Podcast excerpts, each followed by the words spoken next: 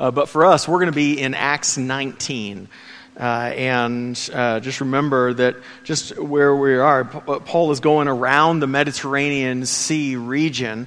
And uh, for this week, he's going to end up in the city of Ephesus. And if you know anything about the New Testament, you know that Ephesus is an incredibly crucial city to the advancement of the gospel. Uh, Paul writes the letter to the Ephesians, and it's back to these people. Uh, this is one of the churches that Jesus Jesus actually speaks to and addresses in the book of Revelation, the first few chapters of Revelation. He speaks to the church of Ephesus. Uh, in the city at this time was a commercial center of that region. Uh, it, was, it was the fourth largest city in the Roman Empire. Uh, it was it was a great city. Uh, you know, its own inscriptions called it, uh, and, and um, archaeologists have found this that it, ter- termed the, itself the first and greatest metropolis of Asia. Um, so they didn't, uh, they didn't lack in any kind of uh, pride uh, for their city as well. Populations in this time, first century, was probably between 200 and 400,000 people lived in Ephesus. It was a sizable place, especially in the first century. Uh, and uh, we're going to look at next week uh, the second part of this passage where Paul is actually brought into this amphitheater. And we think, you know, maybe Irmo Park, but picture a 25,000 seat stadium. And that's what they had for different performances or different uh, uh, gladiator battles. I mean, it was an impressive place. And so uh, Paul is going back. He's actually stopped off at Ephesus once. He's going back there. And so, what uh, will God do during this time? We're going to look at the first 20 verses of Acts 19. Uh, again, God is speaking. This is His word given to us by the power of the Spirit. Would you join me in standing as we just express our submission to His word. He speaks, and we long to hear from Him. And it happened that while Apollos was at Corinth, Paul passed through the inland country and came to Ephesus. There he found some disciples. And he said to them, Did you receive the Holy Spirit when you believed? And they said, No. We have not even heard that there is a Holy Spirit. And he said, Into what then were you baptized? And they said, Into John's baptism. And Paul said, John baptized with the baptism of repentance, telling the people to believe in the one who was to come after him, that is, Jesus. On hearing this, they were baptized in the name of the Lord Jesus. And when Paul had laid his hands on them, the Holy Spirit came on them, and they began speaking in tongues and prophesying, and there were about 12 men in all. And he entered the synagogue, and he being Paul, and for three months spoke boldly, reasoning and persuading them about the kingdom of God. But when some became stubborn and continued in unbelief, speaking evil of the way before the congregation, he withdrew from them and took to the disciples with him, reasoning daily in the hall of Tyrannus. And this continued for two years, so that all the residents of Asia heard the word of the Lord, both Jews and Greeks. And God was doing extraordinary miracles by the hands of Paul so that even handkerchiefs or aprons that had touched his skin were carried away to the sick, and their diseases left them, and the evil spirits came out of them. Then some of the itinerant Jewish exorcists undertook to invoke the name of the Lord Jesus over those who had evil spirits, saying, I adjure you by, G- by the Jesus whom Paul proclaims well, seven sons of a Jewish high priest named Sceva were doing this. But the evil spirit answered them Jesus I know, and Paul I recognize, but who are you? And the man in whom the evil spirit, uh, who was an evil spirit, leapt on them, mastering all of them and overpowering them, so that they fled out of that house naked and wounded. And this became known to all the residents of Ephesus. both Jews and Greeks, and fear fell upon them all, and the name of the Lord Jesus was extolled. Also, many of those who were now believers came confessing and divulging their practices. And a number of those who had practiced magic arts brought their books together and burned them in the sight of all. And they counted the value of them and found it found that it came to 50,000 pieces of silver. So the word of the Lord continued to increase and prevail mightily. Uh, let's pray. God, would you, by your Spirit, the same Spirit uh, that rules and is more powerful than uh, even the demons of the evil forces, the Spirit that is powerful to make hearts alive. Father, I pray that that same, that same power of the Spirit would be in our midst. God, would you accomplish much through your word as we look at it, study it, sit under it? Uh, Father, thank you that it changes us. And we pray that we would see that this morning. We pray these things in Christ's name. Amen. Please be seated. If you're one who uh, maybe struggles to understand what spiritual growth looks like or how it works in your life, uh, let me submit to you that if you're struggling to see that or haven't seen it in a, a profound way, uh, I want you to go out and work either in your flower bed or a garden. Uh, because you'll learn all sorts of stuff about spiritual growth. When you see weeds uh, that will just never go away and you pick them and they come back, or you try to dig something up with unbelievable root system, uh, and uh, th- these aspects of spiritual growth are very evident in any kind of horticulture. Uh, and Jesus often uses references uh, to things that are growing. But you know, you think about some, some trees and some plants, they're just rapidly growing, right? You know, you plant them and then they're, they're just sprouted and they're, you know, they're huge. And you think about bamboo, it's really fast growing, at least some species of it. And, you know, uh, at sometimes it'll grow 40 feet in a year. And as Americans, we love that kind of stuff like give me some 40 foot growth in a year you know? Like we can see it it's tangible we plant it we see it we got it. But that slow growing stuff you know the, the tree that you can't even tell if is it growing until you look back at old pictures from seven years ago and you're like yeah that tree's growing. You know, the, the slow growth, the, the incremental, small, little bits at a time, that drives us nuts because it's difficult to wait. Uh, it's difficult to continue to care for something, especially when you don't see immediate evidence that it's working or being helpful. Yet, you know, without that endurance or without that time, we wouldn't have magnificent forests. We wouldn't have oak trees. We wouldn't have uh, these things uh, that we see. And I think that same premise comes to spiritual growth as well. Because you think about the book of Acts, and I don't know about you, but you get this feeling in the books book of Acts that it's th- this rapid fire Paul, city to city to city to city. You know, it's kind of like that fast growing tree. He stops off, he sees explosive growth in a city, and it's off, and he's on to the next city. Well, oftentimes that is true in the book of Acts, but it's not always true. Here in this part of the book of Acts, we get to that slow growth. And it's often hard to see when we're thinking about Acts because it's so rapid fire. But Paul here is camping out. And in this, we see Paul's persistent witness. This persistent witness where he doesn't just show up in rapid growth and he takes off. He is here for some time. Look at verses 8 through 10. Uh, so he entered the synagogue and for three months spoke boldly, reasoning, persuading them about the kingdom of God. But when some became stubborn, uh, and continued in unbelief, speaking evil of the way before the congregation, he withdrew from them and took the disciples with him, reasoning daily in the hall of Tyrannus. And this continued for two years, so that all the residents of Asia heard the word of the Lord, both Jews and Greeks. And so for three months, he shows up in the synagogue, and they obviously allowed uh, that to occur. They, he spent time there debating and reasoning of the things of God. Three months there in the synagogue until opposition rose against him, and spe- people started to speak against him. So he departs from the synagogue and goes to this hall, the Hall of Tyrannus. That's a guy's name.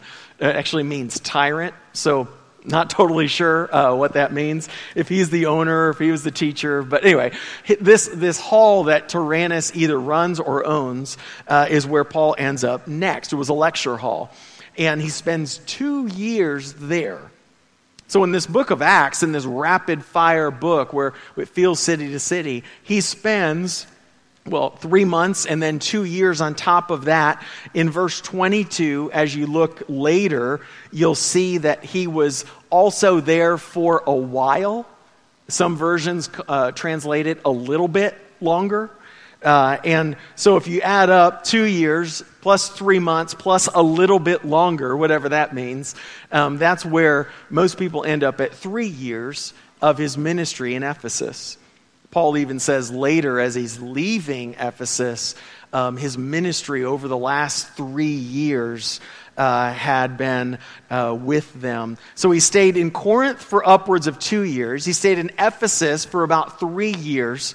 Uh, that doesn't feel like stop off, you know, drop off the message of the gospel and take off. That is Paul now planting deep roots in these churches.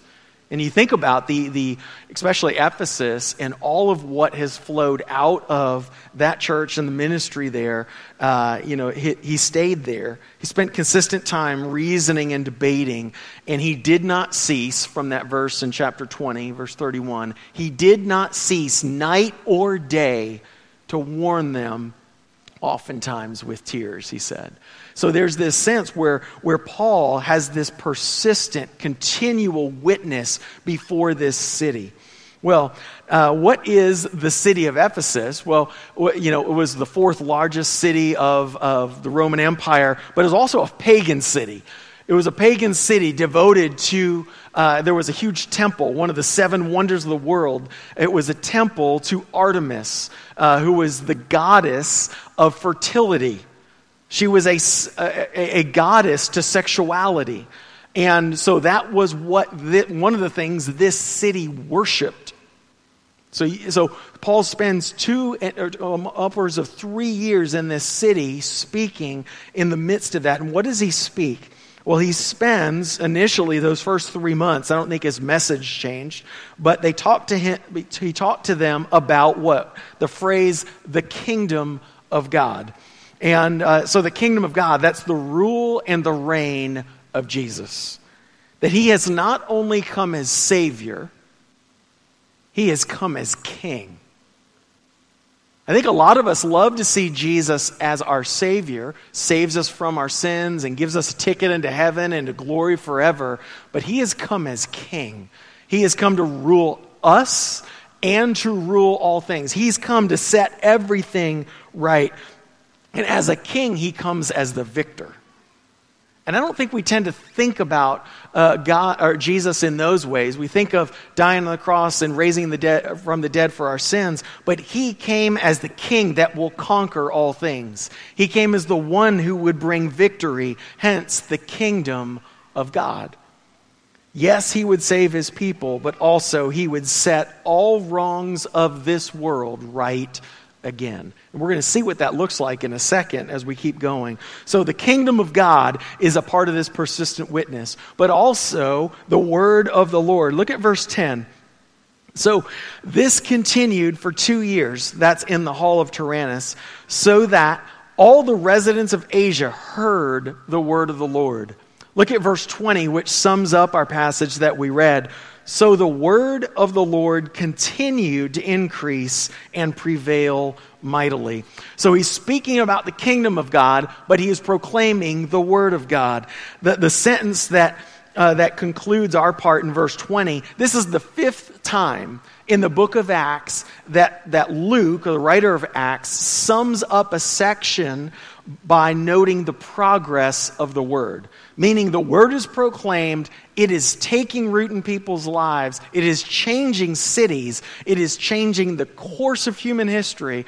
The word of God is taking root and growing and increasing. But what's interesting is that this phrase, the Word of God or the Word of the Lord, interchangeable in the book of Acts, it's used 20 times in the book of Acts. So there's five that uh, so far that have noted progress and kind of like uh, ending different sections of the book of Acts. But the, the, the phrase, the word of the Lord, is used 20 times in this book. And one writer, G.K. Beale, points out that this probably has its roots uh, in, in, in Isaiah. Isaiah chapter 2, verses 2 and 3. And then, if you're reading Isaiah, uh, it's fully developed in verses 40 to 55 as this concept of the word of the Lord is played out. But in Isaiah 2, you'll, see, you'll hear this refrain that Acts is now becoming a fulfillment of in Christ. Acts, uh, or Isaiah, uh, Isaiah 2, verses 2 to 3, that it shall come to pass in the latter days this is a prophecy of what will come. In the latter days, that the mountain of the house of the Lord shall be established at the highest, mount, highest of the mountains, and shall be lifted up above the hills, and the nations shall flow to it. And many people shall come and say, Come, let us go up to the mountain of the Lord to the house of the God of Jacob, that he may teach us his ways. This is what the nations are saying, and that we may walk in his paths. Here's the culminating verse For out of Zion shall go forth the law and the word of the Lord from Jerusalem that the prophecy is that the word of the Lord will flow out of Jerusalem to the ends of the earth and the nations. And here's Acts. Remember that, that, that the gospel will flow out from Jerusalem, Judea and Samaria, and to the ends of the earth. Here we see the, some of the fulfillment of the Isaiah prophecy in chapter 2 that the word of the Lord is going out from Jerusalem to all nations. But what's interesting, not only the kingdom of God, not only the word of the Lord, but also this concept of the way. Did you see, did you catch that it was capitalized? Uh, and so, what, in verse 10, these people started speaking evil of the way.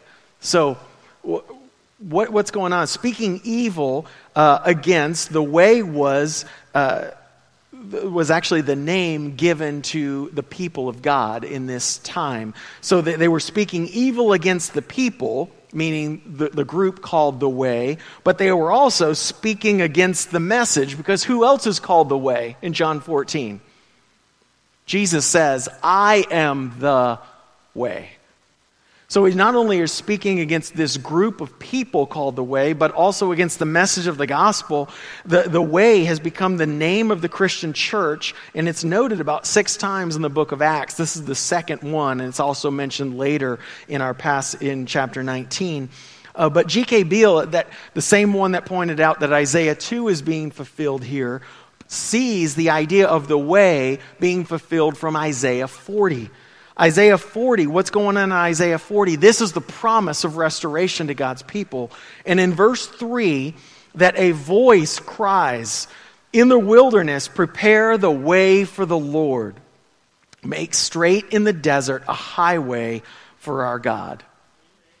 So Beale goes, goes out to point that this is the way of Israel's restoration, that it is the message of the gospel, that it is the word of God, that is not just restoring God's people, but restoring all things. And so evil, uh, speaking evil against the way is the people of God, the message of the gospel against Jesus himself, bringing all things right. What's interesting is that idea of restoration is the very next verses in Isaiah. Isaiah 40, verse 3 prepare the way of the Lord. Verses 4 and 5, listen to this that every valley shall be lifted up, every mountain and hill be made low, and uneven ground shall become level, and rough places become a plain. And the glory of the Lord shall be revealed, and all flesh, meaning everybody on the earth, shall see it together, for the mouth of the Lord has spoken.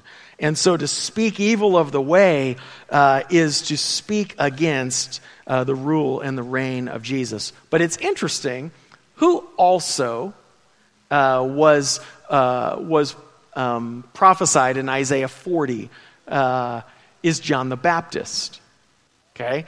Remember that because for our next, uh, for the, the coming passages in a second, we're going to see that these people held to the baptism of John, not understanding Jesus. They didn't understand the full fulfillment of what was promised. So here's Paul with a persistent witness to these people.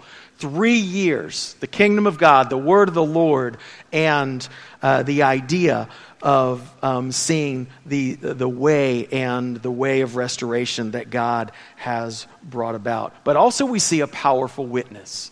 Okay? So um, I added this just because it didn't rightly fit in any of those two points that the powerful witness that was here, that this passage is about power. Not just a spoken word, but a spoken word that comes with power and the power of God.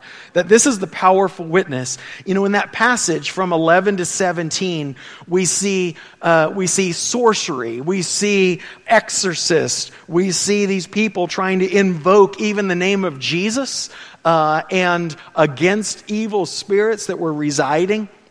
This passage is about power. And so, uh, what's interesting is that Luke notes in verse 11 that God was doing extraordinary miracles by the hands of Paul. Let me submit to you that all miracles are extraordinary. and so for him to like kind of note extraordinary, extraordinary things, like like this is pretty marvelous stuff that was going on. It was like, really? You know, and that's where they get the idea of a handkerchief, even touching Paul and being taken to somebody was healing disease and driving out evil spirits. There, the, this was extraordinary works of God against the spiritual forces of evil.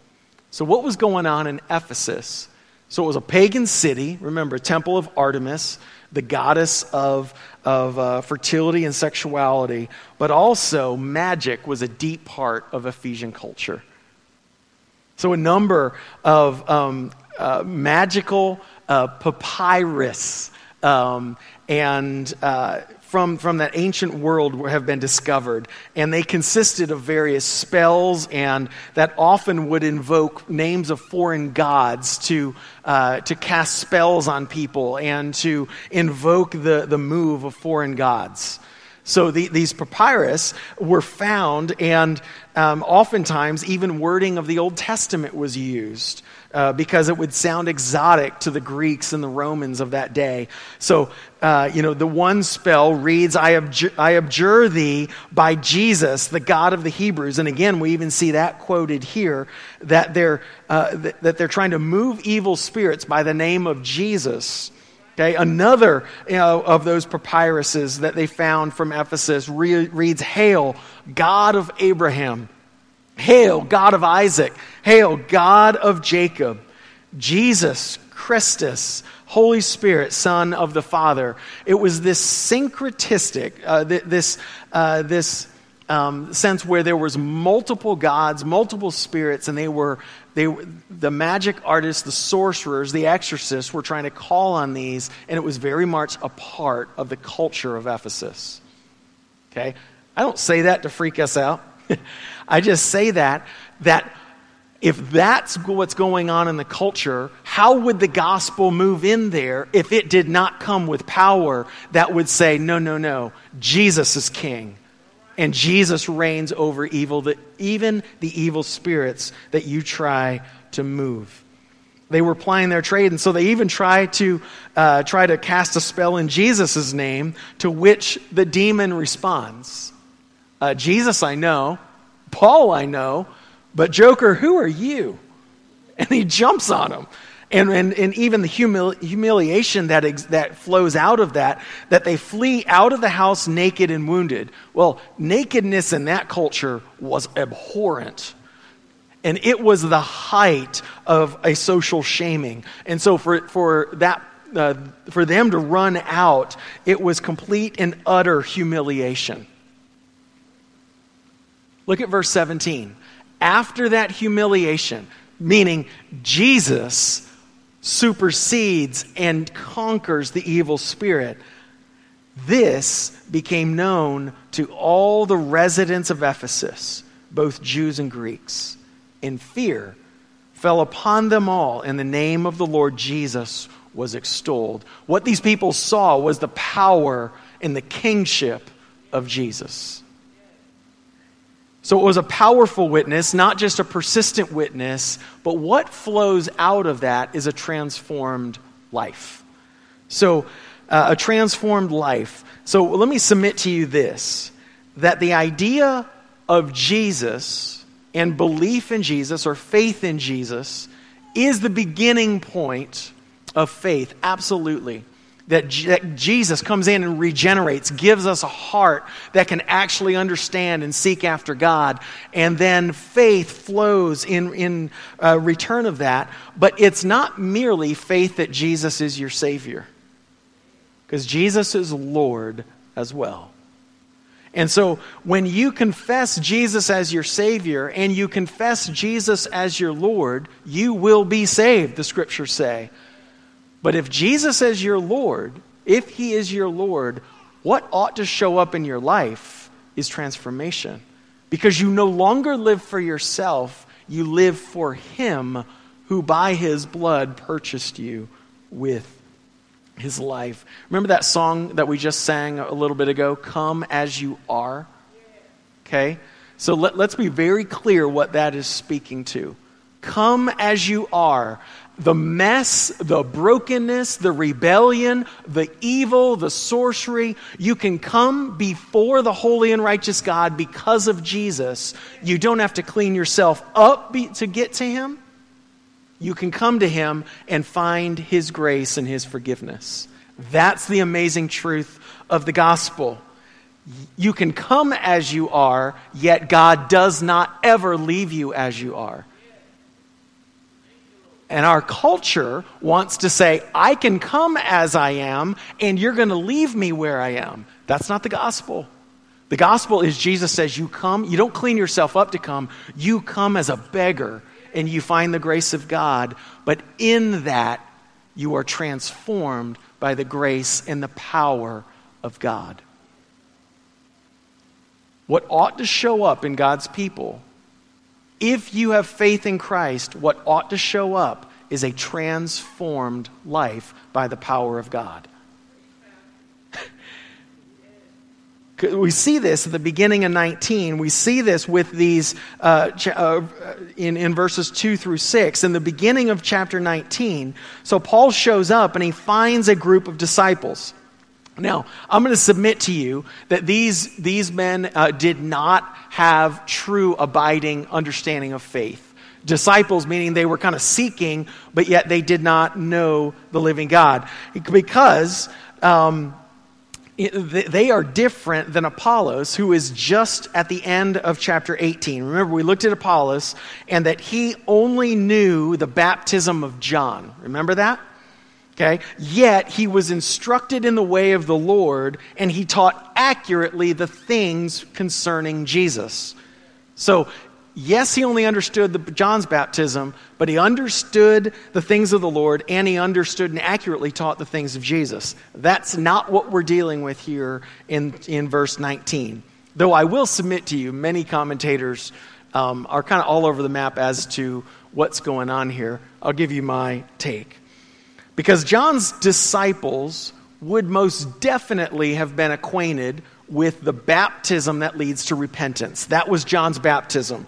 If you're looking for a, a reference and understanding, it's Luke chapter 3 is where uh, this comes of that. But also, he speaks that the, that the Spirit will be poured out as well. It's not just a gospel of repentance, not just that Jesus is coming, but John also spoke of, and this is John the Baptist, spoke of uh, the Spirit that would be poured out so John's disciples, they would, they, they would have been aware of Jesus. They would have been aware of the Spirit.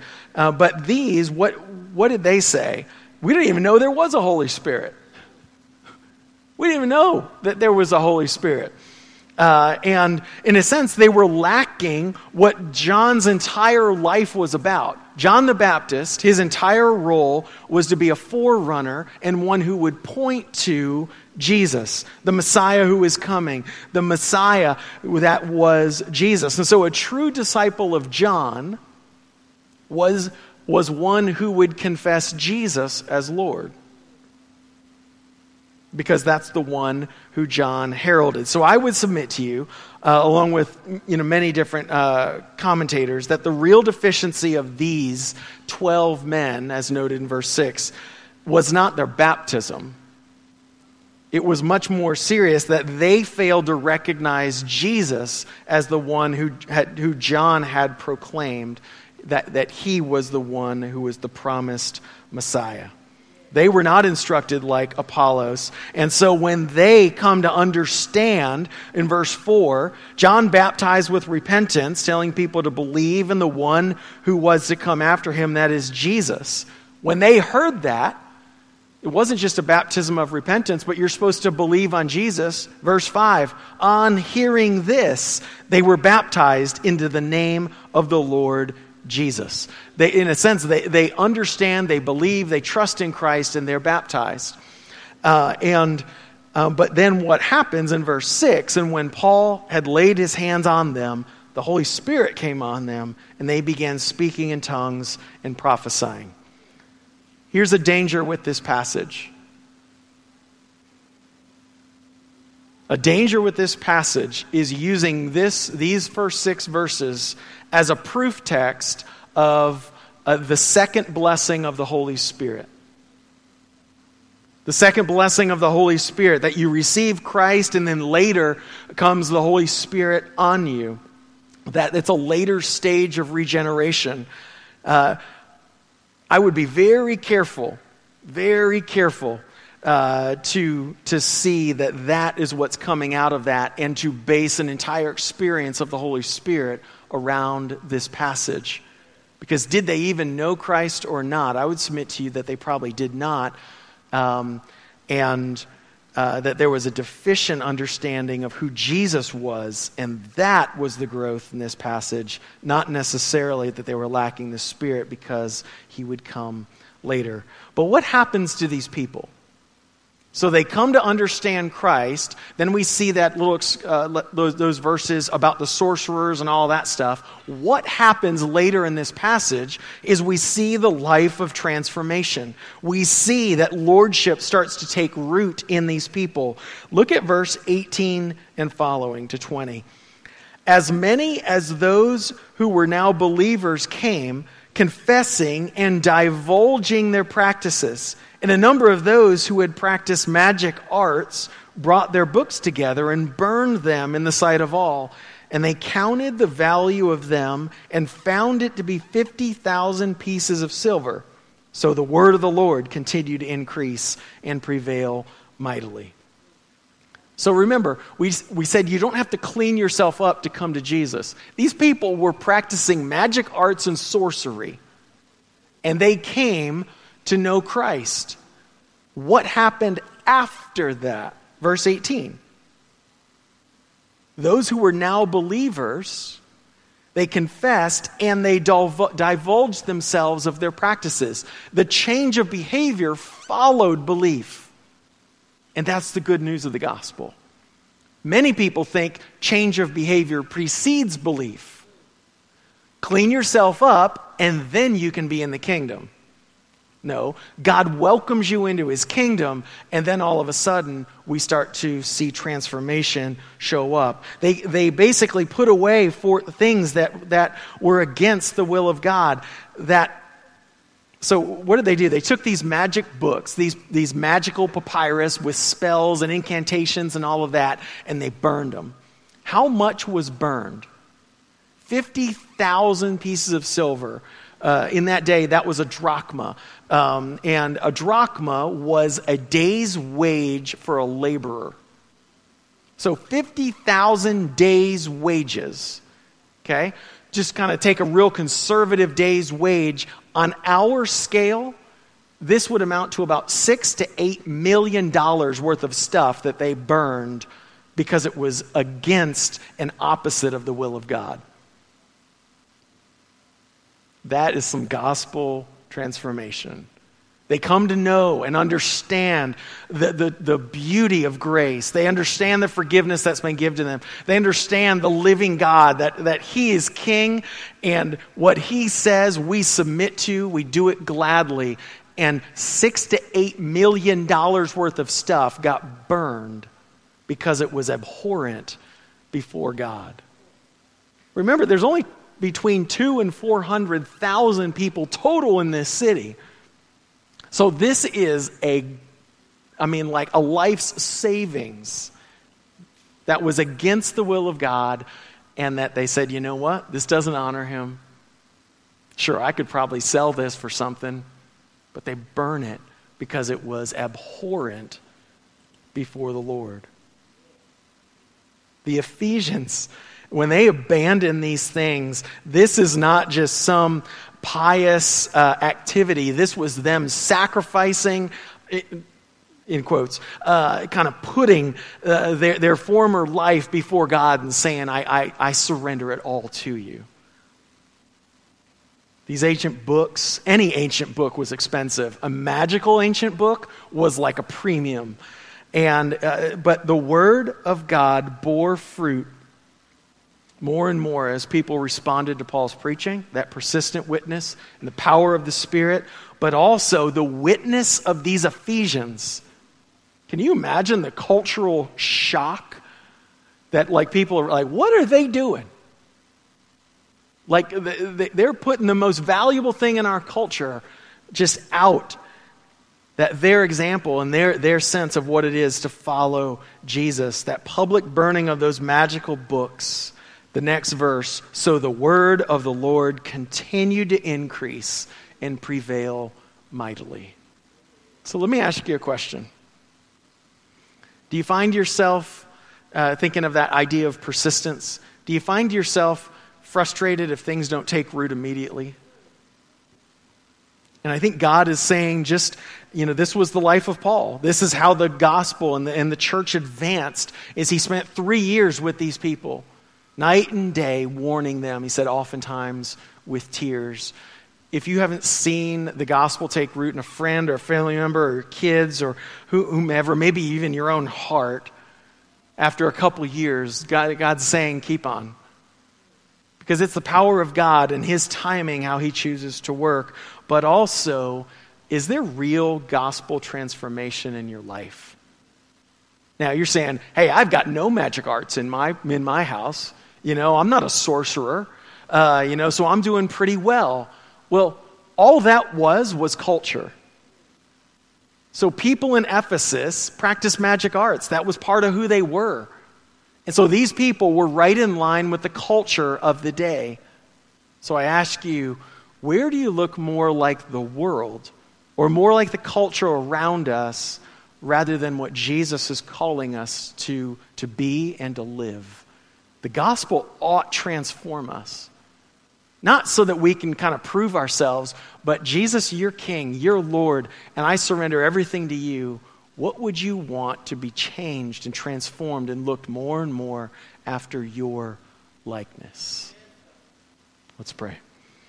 Father, we ask that you would uh, come in our midst, and God, that you, by your Spirit, uh, your word would go out with power that, Father, people in this room, if they have never come to trust in you, God, that today would be the day of salvation, that they would trust in you, knowing that they don't have to fix themselves up to come to you.